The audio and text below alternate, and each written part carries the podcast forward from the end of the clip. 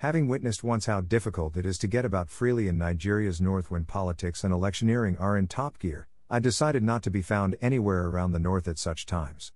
However, I had commitments, which had lingered for so long, and had I not done the journey at the time I did, I probably would have had to wait till after the general elections next year to do it, assuming there'd be no post election violence, of a familial and business nature that necessitated my having to go there in the days preceding the October 1st, Independence Day celebrations, till a few days after it. The electioneering, coupled with the fact that it was Independence Day, Monday, weekend meant that I'd be going into that territory with serious motives in the middle of celebrations and political rigmaroling.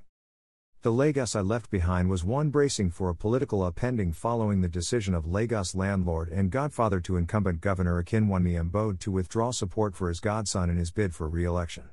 I traveled by road for the simple reason that I always want to gauge infrastructural development along the path I travel when making cross-country journeys across Nigeria, something that would hitherto be impossible should I travel by air by night, because that way I don't waste so much time of day in doing so. Traveling on that last Friday in September, like I did, wasn't peak period, so the luxury bus I boarded felt more like it was prepped for cargo than it was for passengers, such that in the end, I, like a few others who made the journey that night, had two seats to ourselves all the way from Lagos to Abuja. Besides the fact that the journey was slow because of the weight in the cargo hold, which made the bus strain when it needed to navigate elevated aspects of roads, it was largely uneventful. The driver even had to change a bad tire when we began to approach the bad roads in Ondo State in the wee hours of the morning, but I'd experienced many of such in my road traveling life to be bothered by such, and viewed passengers who found the delay it occasioned frustrating and irritating as either inexperienced or just simply easily irritable. For me, such delays might even be ominous, and I hardly ever complain about. I was disappointed though that at that time of the morning, we were yet to leave the southwest of Nigeria. The slow speed occasioned by the heavy load that our bus was hauling, was further complicated by the bad roads we encountered even into Kogi State well over into full daylight. The Trunk A roads were so bad that the driver had to opt for the Trunk B in Okene only for us to return to the Trunk A shortly after making the detour out of it because the roads had been blocked because the governor, Yahaya Bello, was in town for some political engagement, unconnected with his state's party primary scheduled for that weekend. While the roads were bad, Okene seemed to have done better for itself, definitely in spite of government help. There also seemed to be a preponderance of hotels, motels, and lodgings in the town, though not in the splendor with which the ones in Owerri, Imo State, in the southeast were cast. Hotel business appears to be the only business that can survive the harsh business environment that Nigeria represents, while manufacturing makes the least in that order. Lokoja didn't seem to have changed much since the last time I passed through. Worse still, the recent flooding that besieged Nigeria's middle belt regions was yet to abate there, and houses, especially those close to the confluence between the Niger and Benue rivers, were still submerged. The journey from Lagos to Abuja, that used to be about 9 hours, took close to 15 hours due to the combination of factors I'd earlier mentioned. The only consolation for me was the fact that I was able to observe better the situation of things in the area we careered through. The scenic environments of Okan and Lokoja, set in the hills, was a delight to see, and I hoped that one day I could retire to such a place amongst nature, away from the concrete jungle of Lagos. It took up to an hour for the luxury bus to discharge its content at the terminus in Utako, before it proceeded to Mararaba, from where I boarded a cab into Nasarawa State, my third home. The skies over Karu held the interesting sight of a big aircraft, accompanied by four smaller ones, displaying some fascinating moves which unfortunately only those of us traveling that quiet road were opportune to witness. I put it to maneuvers by the Nigerian Air Force in preparation for the Independence Day celebration scheduled for the coming Monday, one of such of which resulted in the collision. Greater than view this post on Instagram. Greater than. Greater than. Greater than. Greater than. Greater than. Greater than. Greater than. Greater than. Greater than a post shared by Kovich at Madukovich. Between two jets in Abuja earlier in the week before my journey, resulting in the death of one pilot whose parachute failed to effectively deploy after ejecting from his jet while the other sustained injuries. Just before Keffi, the traffic had built up, but by that time, I was so fagged out that I couldn't be bothered by delays owing to party faithfuls and supporters returning from political rallies and constituting a nuisance to other road users, in preparations for the party primaries that weekend. The North doesn't joke with politics, as it appears there's more the desire to be led politically, and otherwise there, than it is in the Southeast, the place of origin of my parents, where self actualization for the individual consists of the shedding of any iota of subservience to and under a fellow man. The reason the Igbo are regarded as a people without kings. I did nothing serious with what was left of the Saturday after I arrived my destination in Nasarawa State, and missing the Sabbath service of that day, having arrived late but I looked forward to making up for that by attending for the last great day on Monday. Communing with family and friends, and later scouring through town for some balangu, mutton kebab, since concerns for my heart meant that I have to stay away from beef kebab, suya, which I gratefully washed down my gastrointestinal tract with some refreshingly bitter and cold stout, accounted for how I spent the rest of that day before retiring for the day, ahead of my main reason for making the journey, the core of which was to be initiated the next day. When I travel elsewhere that's not the North, waking up early was never a thing. However, in the North, where I did my National Youth Service Corps, nice program, and where I frequently visit, I tend to be more active early because of how sunrise comes up earlier there than in the Southwest, where I reside. That Sunday morning, I decided to take a stroll in the cool morning breeze and to have me some vitamin D from the rays of the sun. I was sure by the time I'd have done with my gig in the afternoon, I'd have grown a tad darker if not tending to blue black from the heat of sunshine. I soon came across a collapsed mud brick structure while strolling. The builder obviously hadn't come across the blog post https colon slash slash madukovich.wordpress.com slash 2015 slash 11 slash 28 slash owning your home in Nigeria 2 slash and number 8221 I made concerning using mud bricks for building, where I warned that such shouldn't be undertaken during the rainy season for obvious reasons. The ideal is to finish the mud brick structure during the dry season, and have it plastered over with cement and roofed before the rain set in. A bath Breakfast and brunch after I returned from stretching my legs, a few more guests, pleasantries and drinks, and I was ready for business. The heat from the sun was so much, that after walking a few meters to my destination, I retreated into a pub for a cold bottle of beer. Interestingly, when I called the people I was meant to meet up with, they were also inclined to have the meeting moved up for later in the evening, a time for which a free ride into town would have become available for me. While at the bar, I was inundated by calls from friends and family in Lagos who wanted to know if I was caught up with what was happening in Jos. I had come upon some bit of news about some killings there, on my way to Abuja, and I was disappointed that despite the deployment of soldiers to that part of the Middle Belt, the violence there seemed to be unabating. However, the dimension the latest killings took was what alarmed those calling me, since they were aware of my proximity to Plateau State, which I hadn't planned on visiting even though I also have very close relatives there, and had visited severally in the past, when I make my rounds in the north. A recently retired Major General, Idris Alkali had been declared missing a few weeks back, and his last known location was said to have been somewhere around Dura-Du in Jos, Plateau State, where there'd been attacks by Fulani herdsmen against indigenous farmers, who had also on several occasions resorted to self help, seeing as the government was paying lip service only to apprehending and bringing suspects to book. In the week before I made my journey, the Nigerian army had happened upon a pond formed from an old mining site in the same Dura-Du area, and began retrieving vehicles and motorcycles from there, including the car in which the missing retired general was traveling in. Some bodies were recovered from thence, except that they were not his, save for some clothes, a t shirt bearing his name, and military fatigues and boots, which doesn't make sense considering he was retired and shouldn't be traveling in military attire, but what do I know? It didn't take long for the demonization of the Berom people, who reside in that area, to begin on social media, especially seeing as the natives had protested the intention of the military to wade into the pond in search of the missing general. It was gathered that the women of the town had protested naked, against the plan of military authorities to drain the artificial pond, as they considered it sacrilegious and harbinger of evil should such an activity be embarked upon. The arrests of several inhabitants of that area wasn't unexpected, following the discoveries, but what followed that, despite the blackout from traditional media, was why my phone was abuzz while I waited at a bar for the midday heat to subside, with a cold beer. Apparently, kilometers away from Dura-Du, at a students' hostel of the University of Jos, students were attacked by men dressed in military fatigues the night before, killed a few, and injured many. Some armed men came upon another community and shot sporadically at distraught people running helter skelter looking for shelter and cover from intended and stray bullets.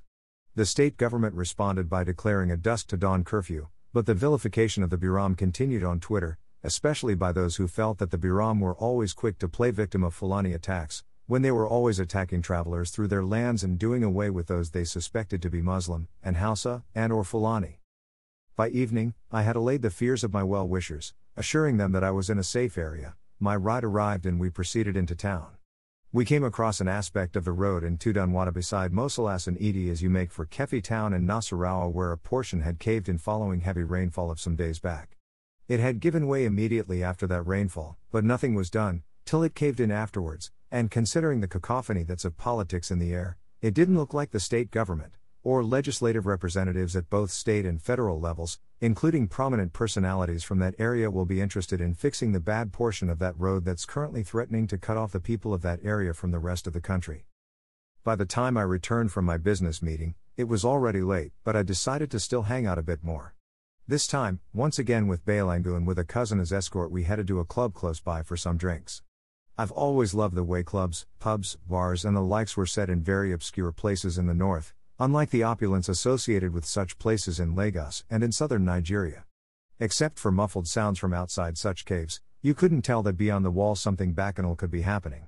Such places in the north suited me so well, even though I might not get about some of the excesses that such places condoned, they served as an opportunity for anthropological expedition for me.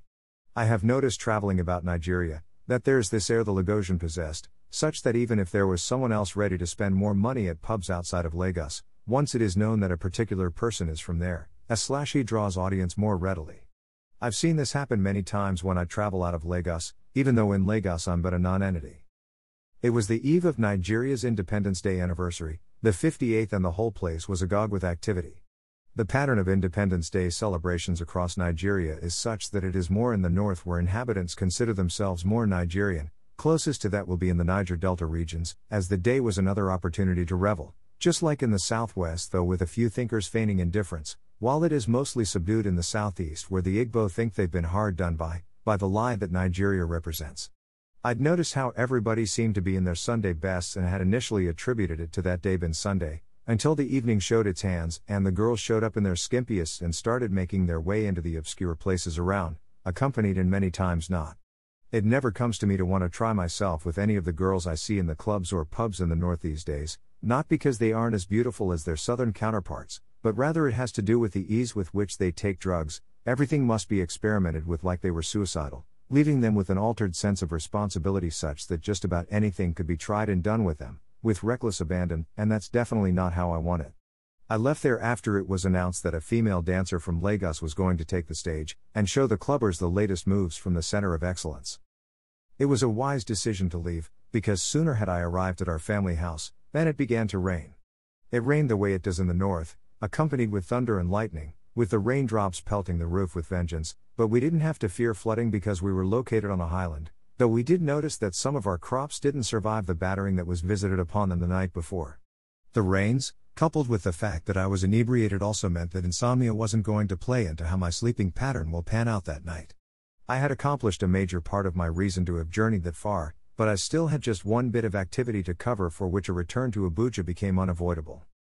The next day, of course, starting from the evening before it, was the Jewish last festival for the year, the last great day that immediately follows seven days of the Feast of Tabernacles. I went with family to the Sabbath mission they attend. Nothing out of the ordinary, though everybody, from the one singing with the microphone, and those accompanying with sounds and beats, felt that the best way to pass their message across would be to do it at their loudest. Besides that let down, it was pretty much elevating, and I was glad I was able to fulfill all regarding Jewish feasts this year, to the best of my ability. By 2 p.m. we'd closed, and I had to return home to freshen up and start on my journey to Abuja. Arriving very late into Abuja was my intention, I didn't want to be bogged down by Independence Day revelers, though I felt the vestiges of what might have been when I Ubered into town to see a friend and associate. I wasn't impressed with Abuja this time. Nothing has changed much in terms of government presence there, in fact, social amenities are on the decline, and the only thing that might stop encroachment from the outlying conurbations that are no less slums would be a pushback of the city gates into those areas to ensure that amenities enjoyed by residents of the main city extends to those parts. Private investment into real estate in Abuja remains very enticing, and the great jobs some Nigerians have embarked upon there makes for much joy. I visited one of such marvels in the many estates dotting the landscape of Apodutsi and was accommodated in yet another, reminiscent of those British homes of the upper class a few kilometers from that. These were well serviced homes with constant power supply, hot and cold water running in the pipes, with state of the art gadgets installed for security purposes, well paved streets and lawns, street lighting, that's now becoming difficult to maintain by government in the city, with the downside of having heavily armed military personnel stationed not necessarily in the open, but not too out of way that you couldn't see them. Though it is understandable that the wealthy inhabitants of these estates should have them around, considering the present security situation in Nigeria, and also if you consider that months back, some policemen were killed and their weapons taken from them, in their patrol van right in front of one of such estates. I did some sightseeing Tuesday, with some business on the side before lunch with my host at Amala Place in Mabushi. Eating there was a delightful experience, and I recommend you do too anytime you're in Abuja for business or pleasure, and interestingly, it is all of that for a reasonably inexpensive price. All done, I was at the terminus in Utako for my journey back to Lagos. 14 hours later, I was in Lagos, this time a combination of bad roads, and what I attribute to careful driving by the driver as responsible. It would appear as if there'd been a direction by the owners to their drivers of the former's reluctance to readily approve funds for immediate repairs of vehicles that suffer breakdowns because of the prevailing economic conditions in the country. I also surmise that the speed breakers that the Federal Road Safety Commission, FRSC, had insisted that commercial and interstate drivers install in their vehicles may have played a role. Whatever might have been responsible, I miss the days when you traveled by night across the country, and be at your destination hundreds of kilometers away in the wee hours of the morning, to make your appointments, and not have to cancel them, to and fro, like it was for me this time. Back home in Lagos, the political tsunami had occurred, and I glimpsed on TV Governor Ambode's concession speech to Jide Sanwo-Olu who just won the party primaries to fly the flag of his party during next year's governorship election in Lagos. I had watched Ambode's rant of a press conference while I was in Nasarawa State on Sunday, and felt he'd done himself in when he went beyond telling Lagosians to give him a second chance to disparaging his opponent, even to the extent of questioning his mental capacity.